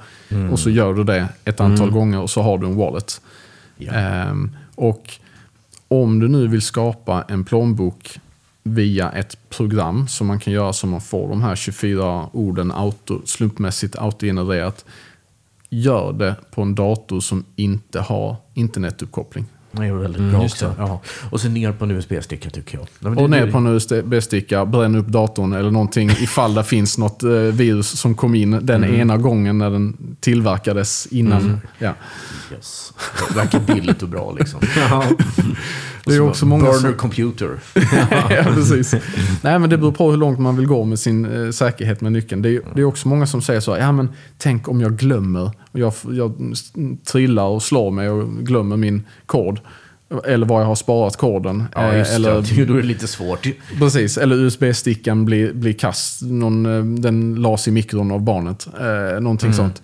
Många erbjuder då olika former för, de kallar det oförstörbara, eller i princip oförstörbara seed phrases. Och det, då säljer de någon typ av plåt eller stål som även om huset skulle brinna upp så brinner det aldrig så varmt att den här plåten som har inpräntat koden Ja, vänta ska jag Smält betala för den här glassen. Jag ska bara... Ta upp låten. Ja, precis. Precis så, men eh, man får också skilja på att seed-phrasen behöver du inte varje gång du vill Nej. betala. Där finns ju då appar som gör att du kan använda en pinkod för att betala för glassen. Eh, Ja, just det. Alltså, Ja, det, är väl liksom, kan man säga, seed phrasen är väl det någon form av certifikat till exempel om du ska skapa en ny plånbok eller så behöver du ha den, eller? eh, vad sa du en gång till? Alltså, seed phrasen, är det, är det, någon, det är någon form av certifikat som bara behövs när du till exempel ska skapa en ny plånbok eller någonting? Eller? Eh, Seed-phrasen är det lösenordet som, Skyddar den, ja. som ger dig tillgång till de pengar som är i, i den här plånboksadressen. Mm, Det är din nyckel. Helt. Ja. Men, men den behövs inte då alltid till exempel om man ska gå och köpa en glass? Som Nej. sa. Nej. Nej, inte, Okej. inte alltid. Eh, och Det är väl applikationsberoende. det är appli- ja, precis. Det är Om det inte alltid behövs, då betyder det att applikationen har rätt att ha i sitt minne koden under en viss period. Korrekt. Mm. Och det kan man ju fundera på. Men det kanske måste vara så. Det man kanske inte ska vara så paranoid. Och då kan man ju alltid göra som man kan göra med moderna bank-id. Eller förlåt, moderna bankkonton. De har ett som du har lite pengar i som du bara pytsar in. Och sen har du ett annat med de stora summorna om du har några. Ja, Ja, precis. precis. Så kan man göra. Och man, man kan ha eh, tvåfaktors eh, autentifiering. He- Heter det så på svenska? Vad, vad säger man? Ja, autentisering. Faktiskt autentisering. Ja, Ja, precis. precis. Mm. Eh, så det är många som har sån här, de, de kallar det för en hardware wallet. Mm. Eh, vilket eh, det är lite missvisande ord. Man, man skulle kunna kalla det för en keychain. Eh, Ja. För då har du din seed phrase på den här hårdvaruplånboken som är i storleken av ett USB-minne. Och den är aldrig uppkopplad till nätet. Nej, just det. Men när du slår in din pinkod på den här hårdvaruplånboken, då kan du godkänna en transaktion. Det är ju väldigt trist när du trycker på knappen och den inte startar. Det, är- alltså, det är det vi hela tiden kommer tillbaka till. Precis. Eh, det, det känns som att om du skulle tappa bort uppgifter till ditt vanliga bankkonto så finns en hel del mekanismer för att få tillbaka det. Men det känns som att det finns en bortre gräns för vad man kan göra om man tappar lösenordet.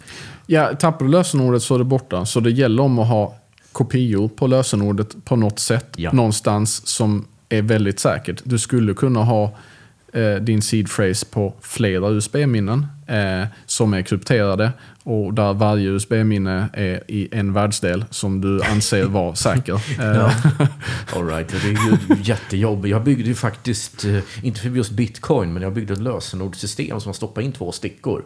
Körde programmet då. Och så Ja. tog man ut stickorna. Och då var halva lösenord på den ena och halva på den andra. Ja. Sen gav man dem till var- varsin person som satte i ett kassaskåp. Vi hade, ju, vi hade ju också i podden hade vi pratade vi med YubiKey som tillverkar sådana här Ja. säkerhetsnycklar.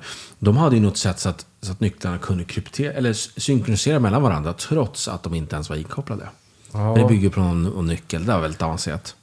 Allt sånt där betyder att, att uppgifter som behövs finns någon annanstans än under din kontroll. Just det. Ja, precis. Ja, det var, de hade någon. Och, och, och det är så det funkar med multisig i, i bitcoin också. Du kan ju ha, som ni sa, halva lösenord på ett ställe och halva på ett annat ställe.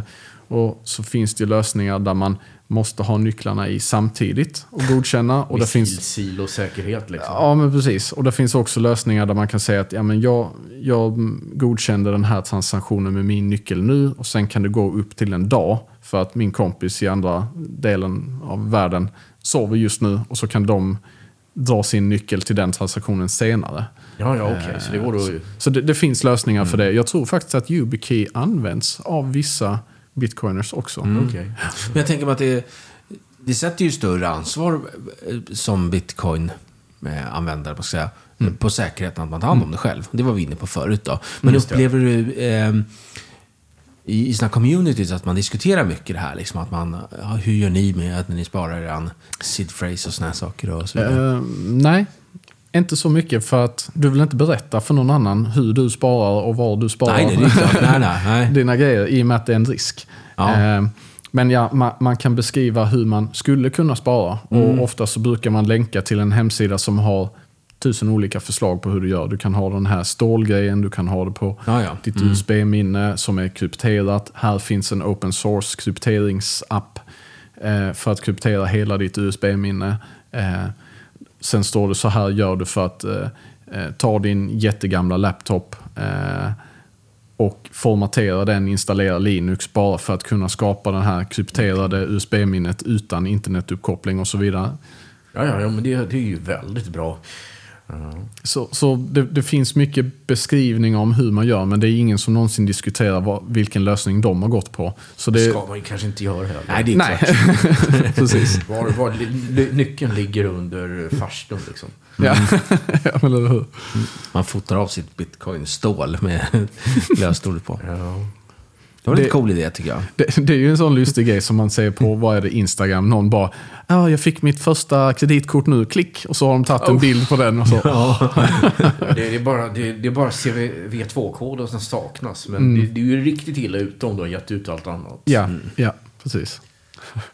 Eh, Ja, men vi börjar väl runda av nu här egentligen då. Mm. Eh, Jag tänkte ställa lite samma fråga som jag ställde för ett år sedan. Mm. Eh, Vilken roll spelar kryptovalutan i framtiden? Ja, men säg om 10 år eller något sånt där, 20 år. Oh, ja, och jag minns ju inte vad jag sa förra gången. Nej. Men jag, jag, jag skulle gissa på att jag tycker och tänker ungefär samma sak som tidigare. Men sånt, sånt säger man väl alltid. Jag, jag tror att bitcoin spelar väldigt stor roll om, om 10-20 år. Eh, andra kryptoprojekt, mycket mer osäkert. Ehm, Mm. men det, det är jättesvårt att veta för man, man vet inte, eller jag vet i alla fall inte hur snabbt nya idéer sprider sig. Eh, och hur lång tid det tar för människor att acceptera nya idéer. Och sådana saker beror också på andra event. Till exempel om deras vanliga valuta har tappat 70% senaste året, så som hände med Turkiets valuta, då är de kanske lite mer benägna att leta sig till en annan valuta och då tittar de kanske på dollarn eller guld eller euron eller bitcoin. Eh, och då, då ökar chansen att det händer någonting. Och, och vad har vi sett det senaste året? Jo, vi har sett i princip alla valutor på planeten har tappat mycket i värde eh, via inflationen.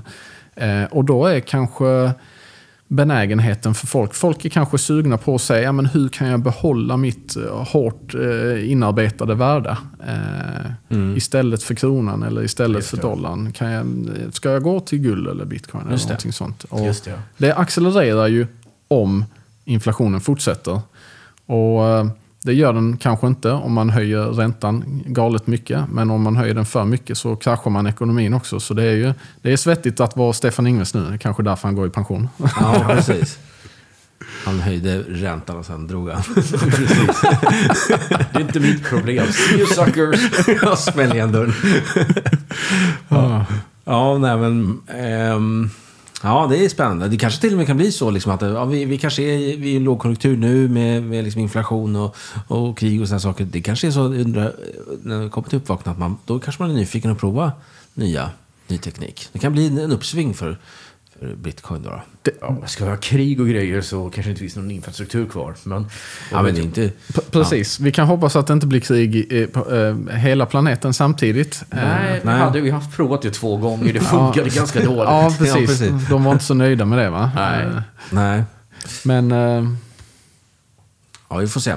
Ehm, mm, ehm, ja, men det var väl egentligen det vi hade. Vad ska du göra nu för någonting då? När du är här uppe i Stockholm. Du bor ju normalt sett i Lund ju. ja, jag tänkte hitta något eh, gott ställe att käka på lite. Och sen imorgon ska jag faktiskt träffa lite från eh, communityn. Okej. Lite folk här uppifrån. Eh, Bara för att se, vad är de för några? Diskutera hur, hur, var sparar ni era seed phrases? Nej, men- exakt. Ja. Allt det man inte får lov att Du diskutera. slänger upp den där sid phrase-plåten i baren. Precis. Nej, men eh, det, det är mycket, det, i och med att det händer så mycket. Så du sa, ja men okej, vilken typ av eh, bitcoin-plånbok använder ni? Eller vilken typ av lightning-plånbok använder ni? Och vad, vad har ni läst om, om den här nya Just det. saken? För det, det händer så mycket där, man kan inte hålla koll på allting själv. Och om någon testar det ena och någon testar det andra och de säger, ja men det här funkar bra, nej, det, detta funkar inte bra. Så. Just det. Det, det är trevligt att ha en, en, en liten community där. Eh, sen tänkte jag det skulle vara lite julklappshandel och lite Just sådär. det. Så. Ja, det är bra. Just det, innan vi glömmer det. Du hade ju en kompis här som hade skrivit en bok också. Ja, som vi ska, precis. som vi, du får leta fram den här får vi kolla. Eh, Här. ja. här har vi Bitcoin-handboken Ja, av okej. eh, Björn Tisjö. Eh, ni kan kika lite i den. ja. Ni kan faktiskt eh, ni kan få den. Jaså? det är en Ja, present från, trevligt. från Björn då. Ja, den är till och med signerad här. Ja, Bitcoin har, eh, har redan kommit. Alla vet inte. har redan vunnit tror Har jag redan vunnit. Alla Ja. vet inte om det än. Ja. Björn Tisjö, vad trevligt. Ja. Mm. Så den, eh, han släppte den för eh, bara några veckor sedan. Eh, och går att köpa eh, fortfarande om man vill ha den under granen och läsa lite. Ehm, boken handlar ju inte om att få er att köpa bitcoin. Den handlar om att få er att förstå varför det är vissa som gör det och va- varför det uppstod och lite sådär. Eh, Lite grann det du har berättat om kanske. Ja, lite grann. Lite, lite liknande. Ja, men jag tänker också lite det här som vi pratade om i första avsnittet, det här med lite, att det är nästan lite religiöst hela, liksom, att det är, någon, någon form av, det är någon form av eh, rebelliskhet mot det, här, mot det här klassiska sättet som vi ser på ekonomi och hur samhällen är, upp, är strukturerade, kanske. Och du har skrivit förordet till det också.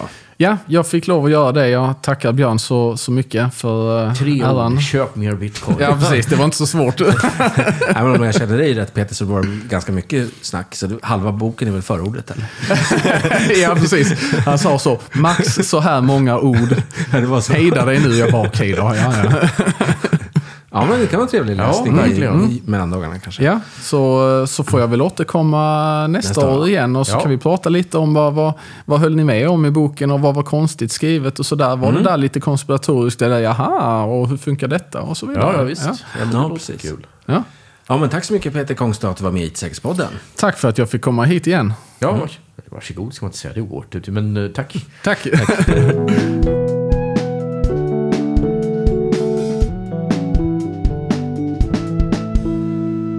IT-säkerhetspodden sponsras av Nordlo, din nordiska IT och digitaliseringspartner. Med strategisk rådgivning, ett nära samarbete och med ansvarsfull och innovativ teknik hjälper vi våra kunder att driva digitaliseringen framåt. Läs mer på nordlo.com.